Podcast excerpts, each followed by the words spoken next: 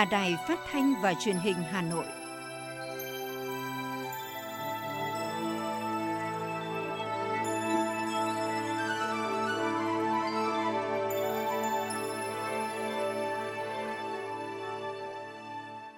Bây giờ là chương trình thời sự của Đài Phát thanh Truyền hình Hà Nội, phát trực tiếp trên sóng FM tần số 90 MHz. Tối nay thứ sáu ngày 26 tháng 11 năm 2021, chương trình có những nội dung chính sau đây. Tổng Bí thư Nguyễn Phú Trọng tiếp xúc cử tri tại các quận Ba Đình, Đống Đa và Hai Bà Trưng. Phó Bí thư Thường trực Thành ủy Nguyễn Thị Tuyến làm việc với Đảng ủy, Ban quản lý các khu công nghiệp và chế xuất Hà Nội. Giảm 50% tỷ lệ phí trước bạ với ô tô sản xuất lắp ráp trong nước từ ngày 1 tháng 12 năm 2021. Sáng mai Hà Nội bắt đầu tiêm vaccine COVID-19 cho học sinh lớp 9.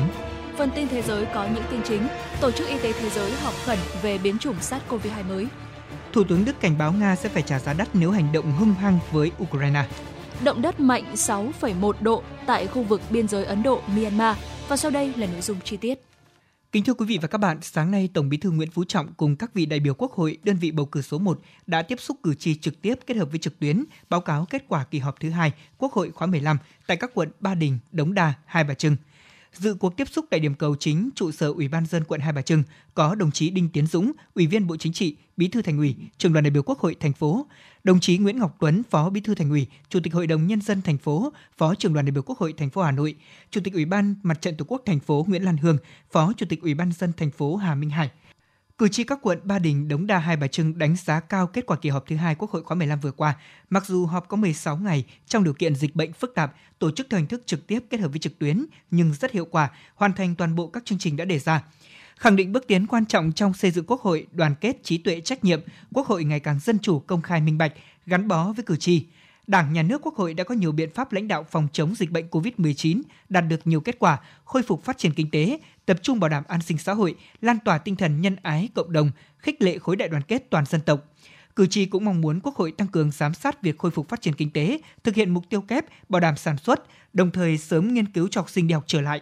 Cử tri cũng bày tỏ sự tin tưởng tuyệt đối vào sự của Đảng, Nhà nước, đồng thời mong muốn Đảng, Nhà nước, Quốc hội sẽ tiếp tục với cuộc chiến chống tham nhũng, không có vùng cấm.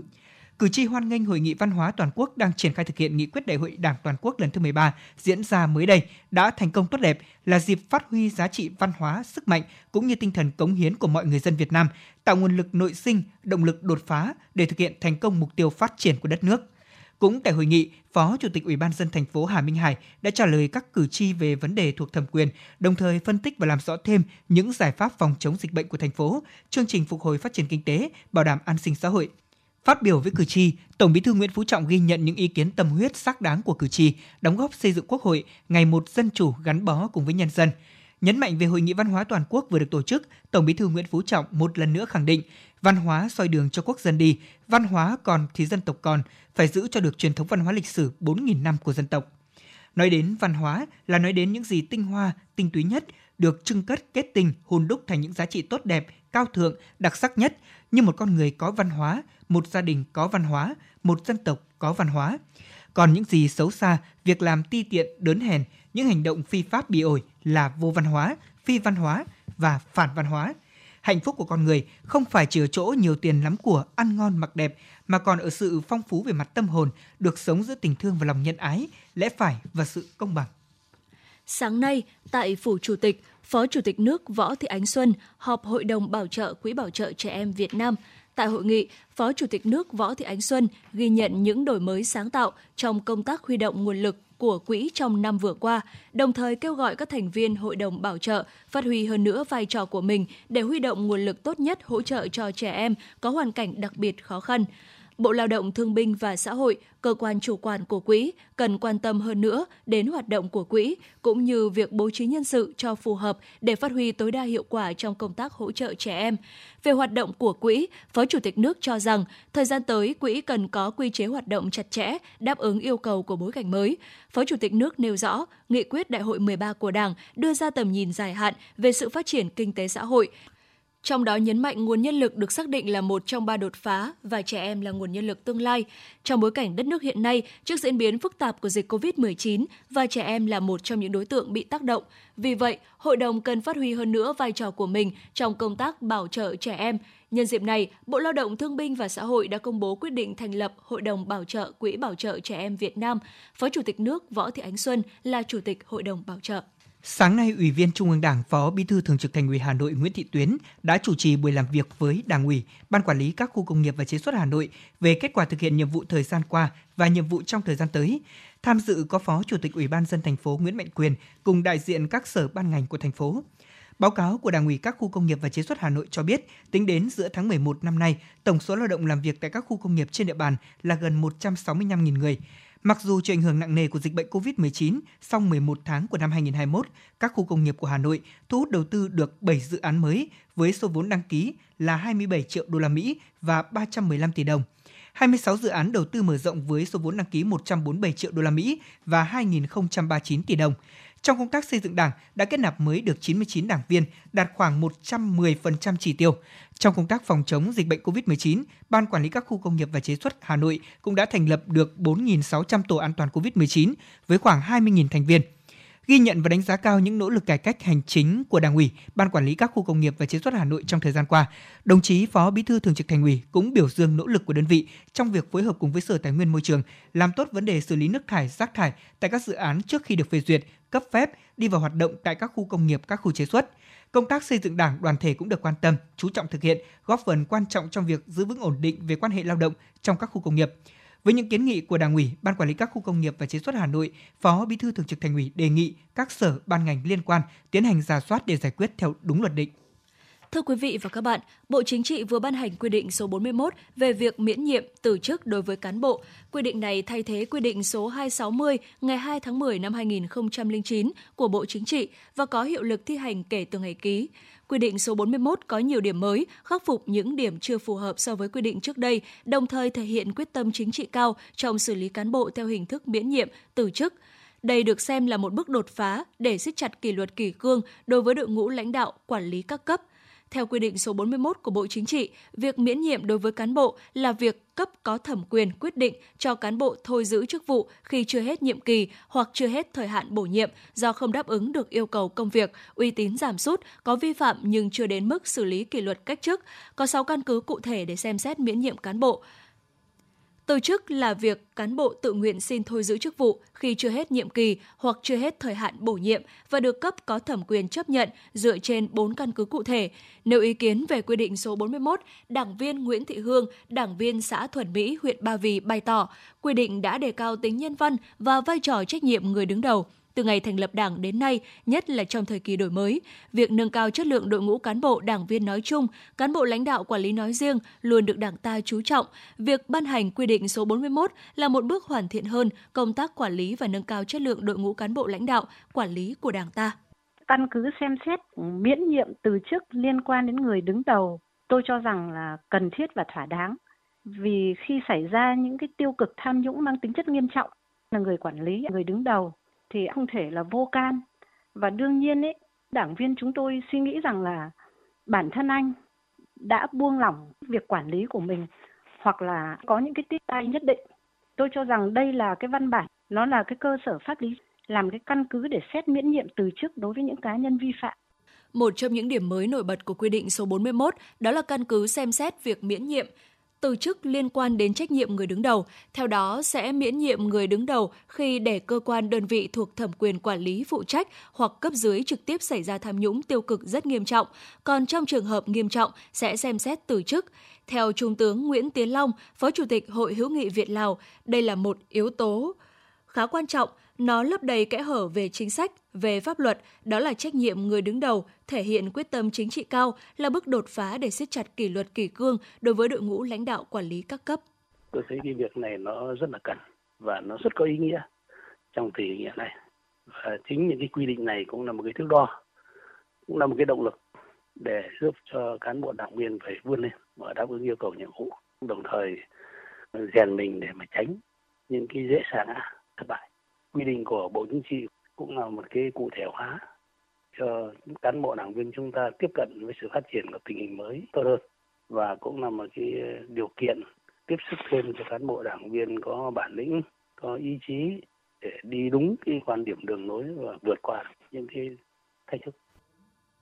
tinh thần nghị quyết Đại hội 13 của Đảng về quyết tâm xây dựng chỉnh đốn Đảng và hệ thống chính trị trong sạch vững mạnh đang được cụ thể hóa bằng các nghị quyết quy định, kết luận của Đảng cần sớm được luật hóa để sớm được thực thi trong cuộc sống. Để quy định số 41 đi vào cuộc sống, trước hết phải tổ chức cho cán bộ, nhất là cán bộ chủ chốt các cấp, cần nắm rõ về quy định, học tập từng nội dung, nguyên tắc, phương châm để trong quá trình thực hiện bám vào chức trách nhiệm vụ để hoàn thành. Bản thân cán bộ phải tu dưỡng rèn luyện mình hàng ngày bởi trên thực tế, nhiều trường hợp khi được bổ nhiệm rồi thì không nỗ lực học tập, thậm chí buông lỏng, không rèn luyện mình. Thực tế cũng chứng minh, thời gian vừa qua, nhiều cán bộ cấp cao ở nhiều lĩnh vực mắc khuyết điểm dẫn đến tham nhũng tiêu cực ngay chính trong cơ quan tổ chức mình quản lý. Ngoài ra, phải duy trì nghiêm và xuyên suốt trong quá trình thực hiện. Phó giáo sư tiến sĩ Nguyễn Trọng Phúc, nguyên viện trưởng Viện Lịch sử Đảng, nêu quan điểm.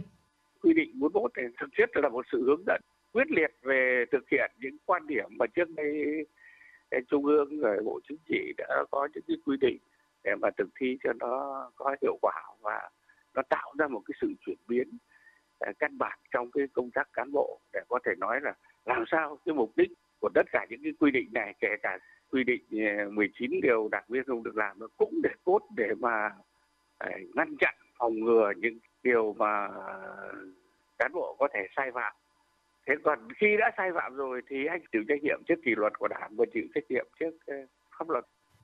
Song song với việc thực hiện quy định số 41, các cấp cần đẩy mạnh việc học và làm theo lời bác, thực hiện đồng bộ các quy định của Đảng về đánh giá quy hoạch, đào tạo, bố trí sử dụng, chính sách, cán bộ và nâng cao chất lượng đội ngũ cán bộ, đảng viên, từ đó nâng cao năng lực lãnh đạo và sức chiến đấu của tổ chức Đảng.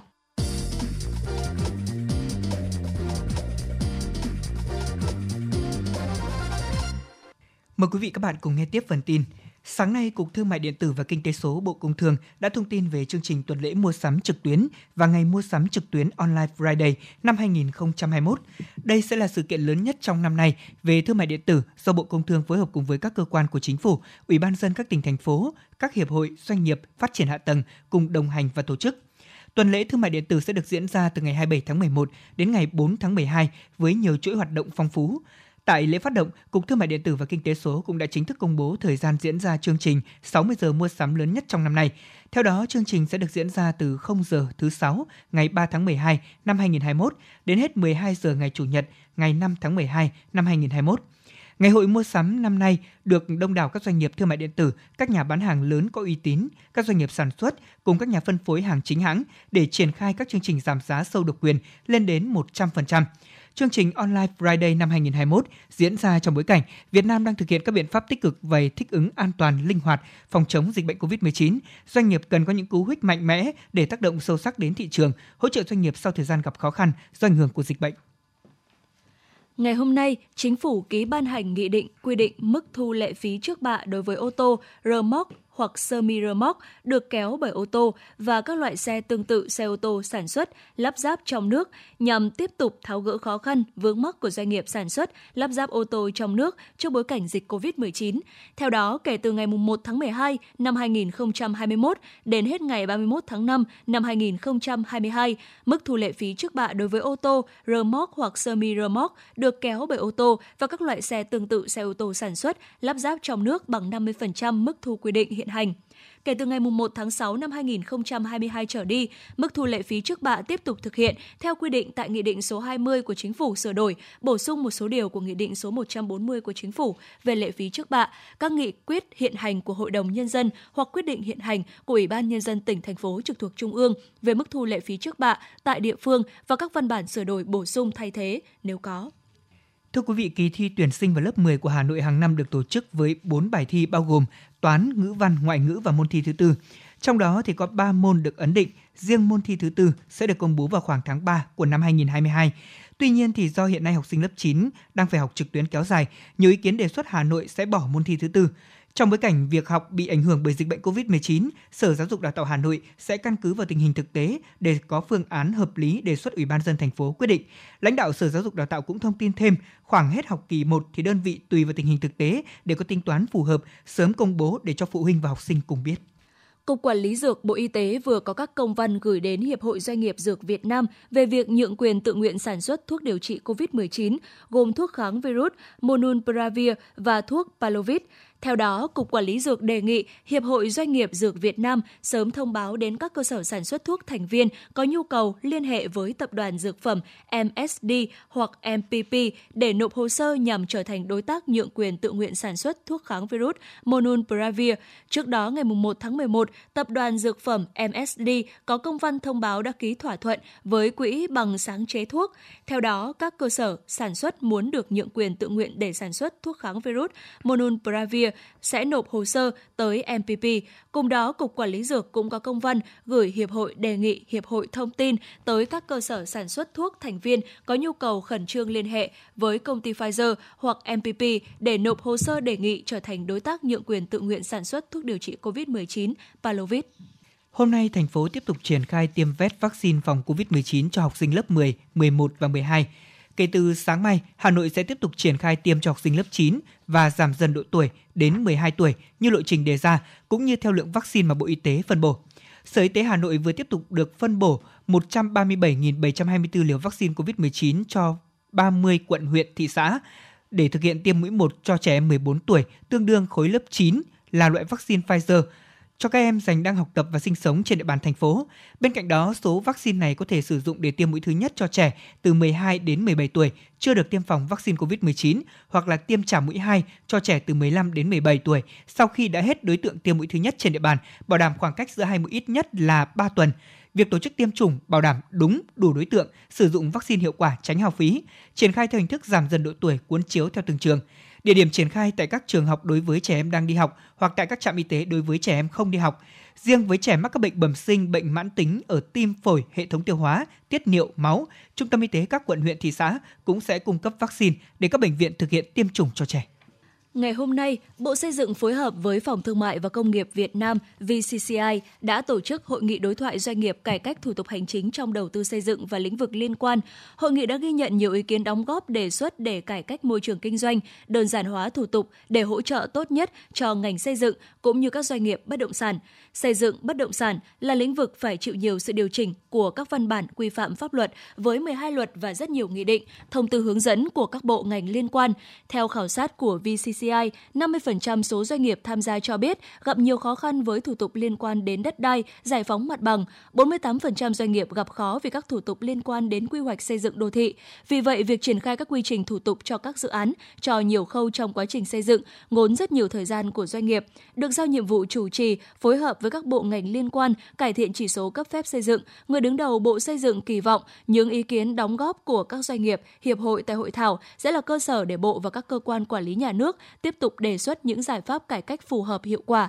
và khả thi hơn trong thời gian tới.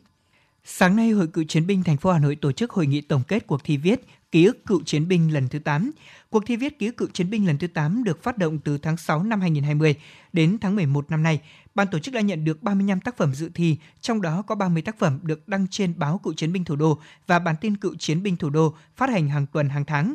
Ban giám khảo của cuộc thi đã trao một giải nhất, hai giải nhì, ba giải ba, năm giải khuyến khích. Cũng nhân dịp này, Hội cựu chiến binh thành phố Hà Nội đã khen thưởng các cá nhân được Ủy ban dân thành phố tặng danh hiệu Người tốt việc tốt năm 2021. Các tác giả có tác phẩm bài viết đoạt giải cuộc thi viết về gương điển hình tiên tiến, người tốt việc tốt thành phố Hà Nội, tôn vinh 5 cộng tác viên tiêu biểu. Thông tin từ Viện Văn hóa Nghệ thuật Quốc gia Việt Nam, tuần lễ thiết kế Việt Nam 2021 với chủ đề Đánh thức truyền thống sẽ diễn ra từ ngày 27 tháng 11 đến ngày 3 tháng 12 tại khu di tích quốc gia đặc biệt Văn Miếu Quốc Tử Giám. Sự kiện do Viện Văn hóa Nghệ thuật Quốc gia Việt Nam phối hợp với Sở Văn hóa và Thể thao Hà Nội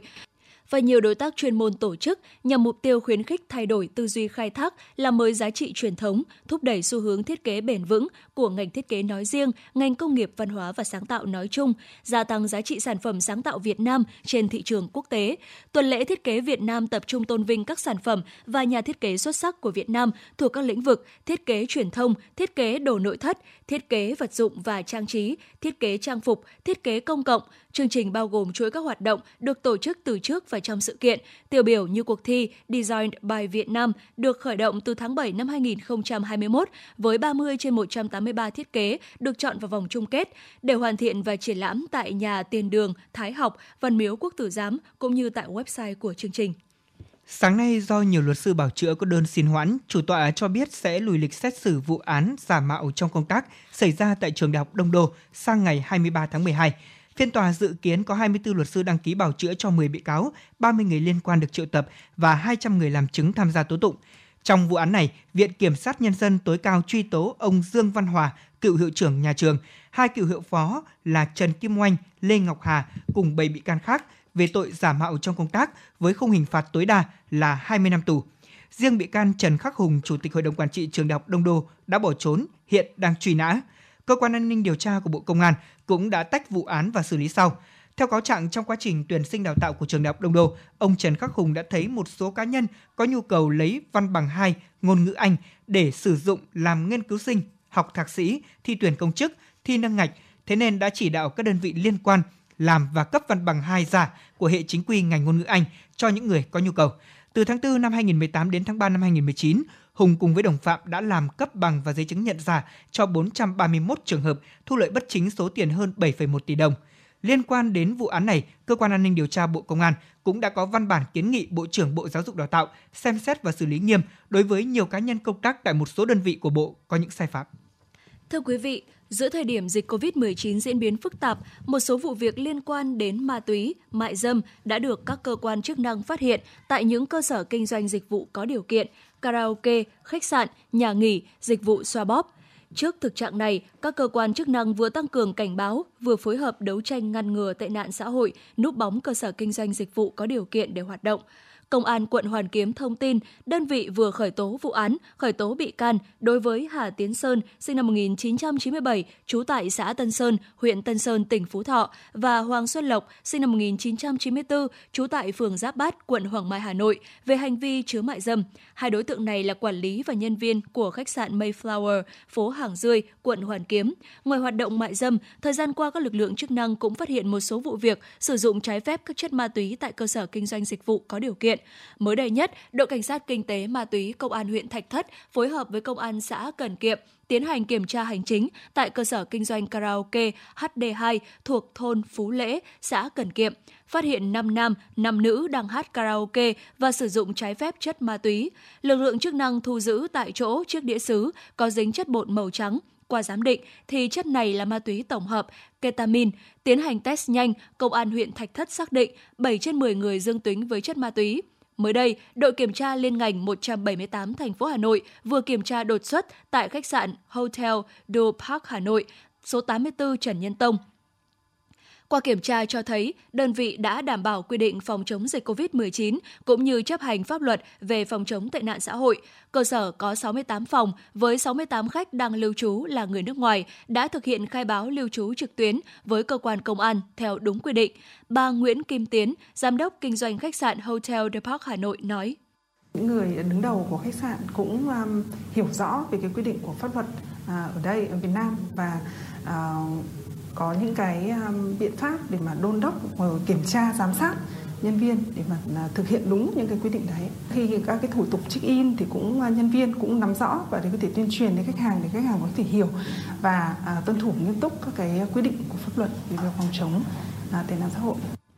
Tình hình dịch COVID-19 còn phức tạp, ảnh hưởng không nhỏ đến công tác kiểm tra giám sát, vì vậy cần sự tự ý thức cao của mỗi đơn vị trong lĩnh vực này. Ông Bùi Quốc Tuấn, chủ cơ sở khách sạn La Casa, cho biết. 6 năm rồi và đến cho đến thời điểm này chúng tôi chưa ghi nhận bất cứ một trường hợp nào về có vấn đề về tệ nạn xã hội. À, cũng qua nhiều đoàn kiểm tra thường xuyên à, của thành phố cũng như là của quận và phường à, thì chúng tôi nâng cao cái cái cái ý thức của nhân viên à, bằng cách là thường xuyên tập huấn cho nhân viên à, để hiểu rõ là à, ví dụ như là khi khách vào chúng tôi thông báo cái giờ được tiếp khách chỉ tiếp khách ở dưới sảnh thôi không được lên phòng đấy, đấy là một cái cái ví dụ rất là điển hình thế ngoài ra thì là đến 9 giờ là đã phải mời khách về rồi.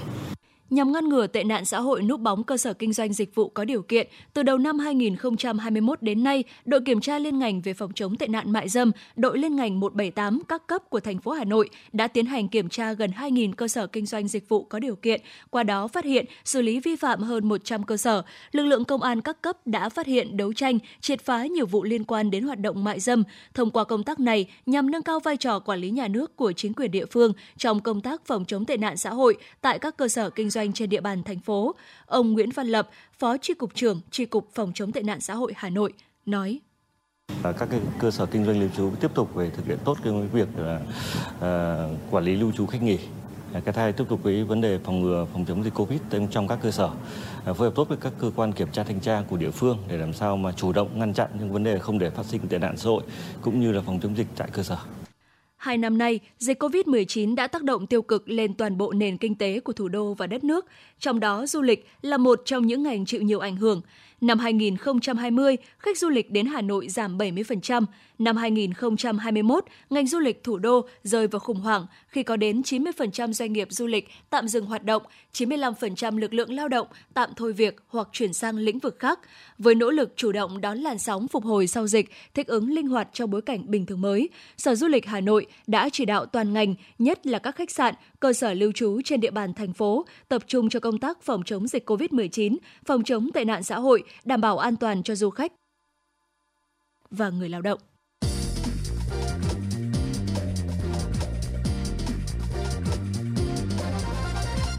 Xin được chuyển sang phần tin thế giới. Tổ chức Y tế Thế giới WHO đã tiến hành một cuộc họp đặc biệt để thảo luận về biến chủng SARS-CoV-2 mới đang có nguy cơ lây lan rộng. Tổ chức này cho biết biến chủng SARS-CoV-2 mới được gọi là B11529 đã được phát hiện ở một số ca nhiễm tại Nam Phi. Theo tiến sĩ Vancouver, WHO hiện vẫn đang theo dõi biến chủng mới này. Các chuyên gia của tổ chức WHO cũng sẽ xem xét để quyết định liệu B11529 được xếp vào nhóm biến chủng đáng quan tâm hay là đáng lo ngại. Sau đó, WHO sẽ đặt tên Hy Lạp cho biến chủng này. Ngày hôm qua, Anh bày tỏ lo ngại biến thể mới của virus SARS-CoV-2 đang lây lan ở Nam Phi có thể làm giảm hiệu quả của vaccine ngừa COVID-19 và làm tổn hại các nỗ lực chống đại dịch. Cơ quan an ninh y tế Anh cho biết biến thể được gọi là B.1.1.529 này có protein gai khác hẳn protein ở chủng gốc, trong khi các loại vaccine ngừa COVID-19 hiện nay đều được bào chế dựa trên protein ở chủng virus gốc.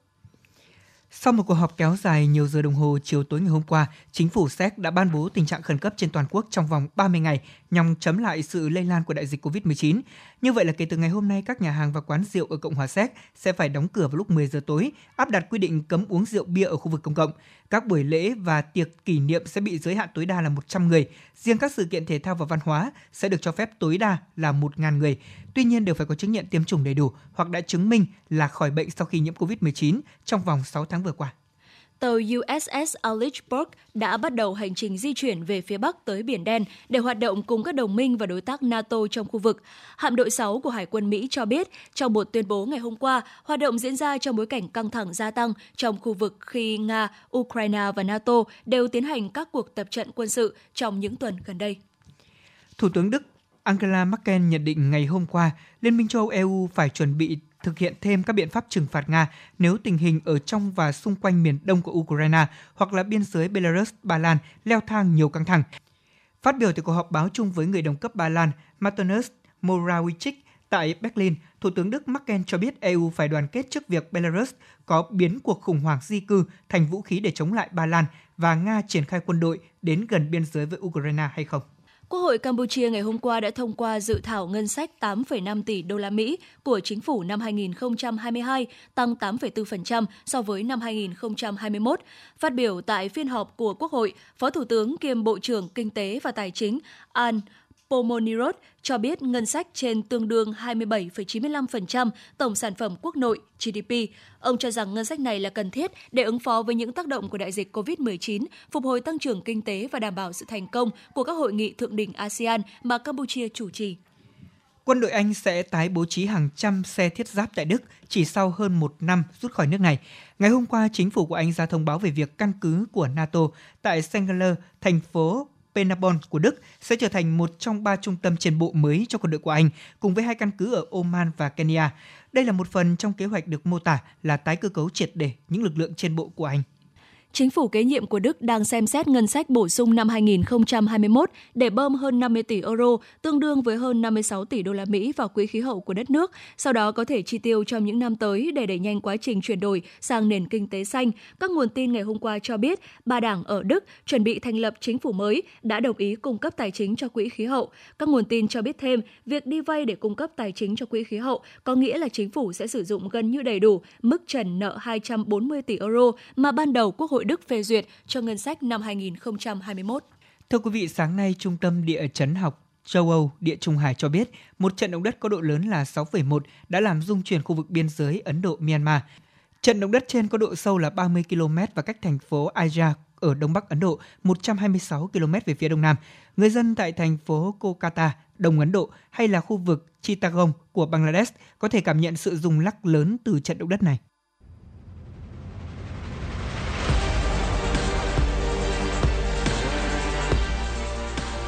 Bản tin thể thao Bản tin thể thao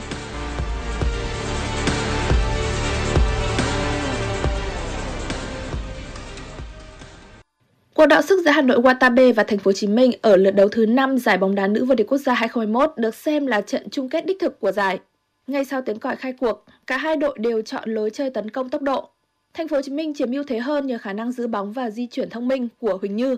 Và chính cô đã lập cú đúc ở trận đấu này, ấn định chiến thắng chung Quốc 2-0 cho cô trò huấn luyện viên Đoàn Kim Chi. Với kết quả này, Thành phố Hồ Chí Minh đã lên ngôi vô địch giải nữ vô địch quốc gia 2021 và cân bằng thành tích của chính Hà Nội Watabe khi cả hai đội đều có 10 lần vô địch ở giải. Trong khi đó, Than khoáng sản Việt Nam có chiến thắng 3-1 trước Thái Nguyên TNT và chính thức có được vị trí thứ ba tại giải đấu năm nay. Lượt năm vòng bảng Europa League đã chứng kiến rất nhiều kịch tính. Tại bảng H, West Ham đã kết thúc chiến dịch vòng bảng ở vị trí dẫn đầu dù vẫn còn một lượt trận nữa. Tại lượt thứ 5 dù phải làm khách trên sân của Rapid Wien, nhưng thực lực vượt trội của đại diện ngoại hạng Anh vẫn giúp họ giành chiến thắng khá dễ dàng. Hai người ghi bàn cho West Ham là Yamolenko và Noble để định tỷ số 2-0 ngay trong hiệp 1. Ở trận đấu còn lại trong bảng H, Dinamo Zagreb hòa một đều với kênh nên chưa thể giành vé đi tiếp khi vẫn chỉ hơn đội đứng thứ ba có 2 điểm. Dự báo thời tiết vùng châu thổ sông Hồng và khu vực Hà Nội đêm 26 ngày 27 tháng 11 năm 2021, vùng đồng bằng Bắc Bộ không mưa, sáng sớm có sương mù nhẹ, trưa chiều trời nắng, nhiệt độ từ 16 đến 26 độ. Vùng núi Ba Vì Sơn Tây không mưa, sáng sớm có sương mù nhẹ, trưa chiều trời nắng, nhiệt độ từ 16 đến 24 độ. Ngoại thành từ Phúc Thọ tới Hà Đông không mưa, sáng sớm có sương mù nhẹ, trưa chiều trời nắng, nhiệt độ từ 17 đến 25 độ. Phía Nam từ Thanh Oai, Thường Tín đến Ứng Hòa không mưa, sáng sớm có sương mù nhẹ, trưa chiều trời nắng, nhiệt độ từ 17 đến 25 độ. Mê Linh, Đông Anh, Sóc Sơn không mưa, sáng sớm có sương mù nhẹ, trưa chiều trời nắng, nhiệt độ từ 16 đến 24 độ. Trung tâm thành phố Hà Nội không mưa, sáng sớm có sương mù nhẹ, trưa chiều trời nắng, nhiệt độ từ 17 đến 25 độ. Quý vị và các bạn vừa nghe chương trình Thời sự tối của Đài Phát thanh và Truyền hình Hà Nội, chịu trách nhiệm sản xuất Phó Tổng giám đốc Nguyễn Tiến Dũng. Chương trình do biên tập viên Kiều Anh, đạo diễn Kim Oanh, phát thanh viên Lê Thông Thu Minh cùng kỹ thuật viên Mạnh Thắng thực hiện. Kính chào tạm biệt và hẹn gặp lại quý vị.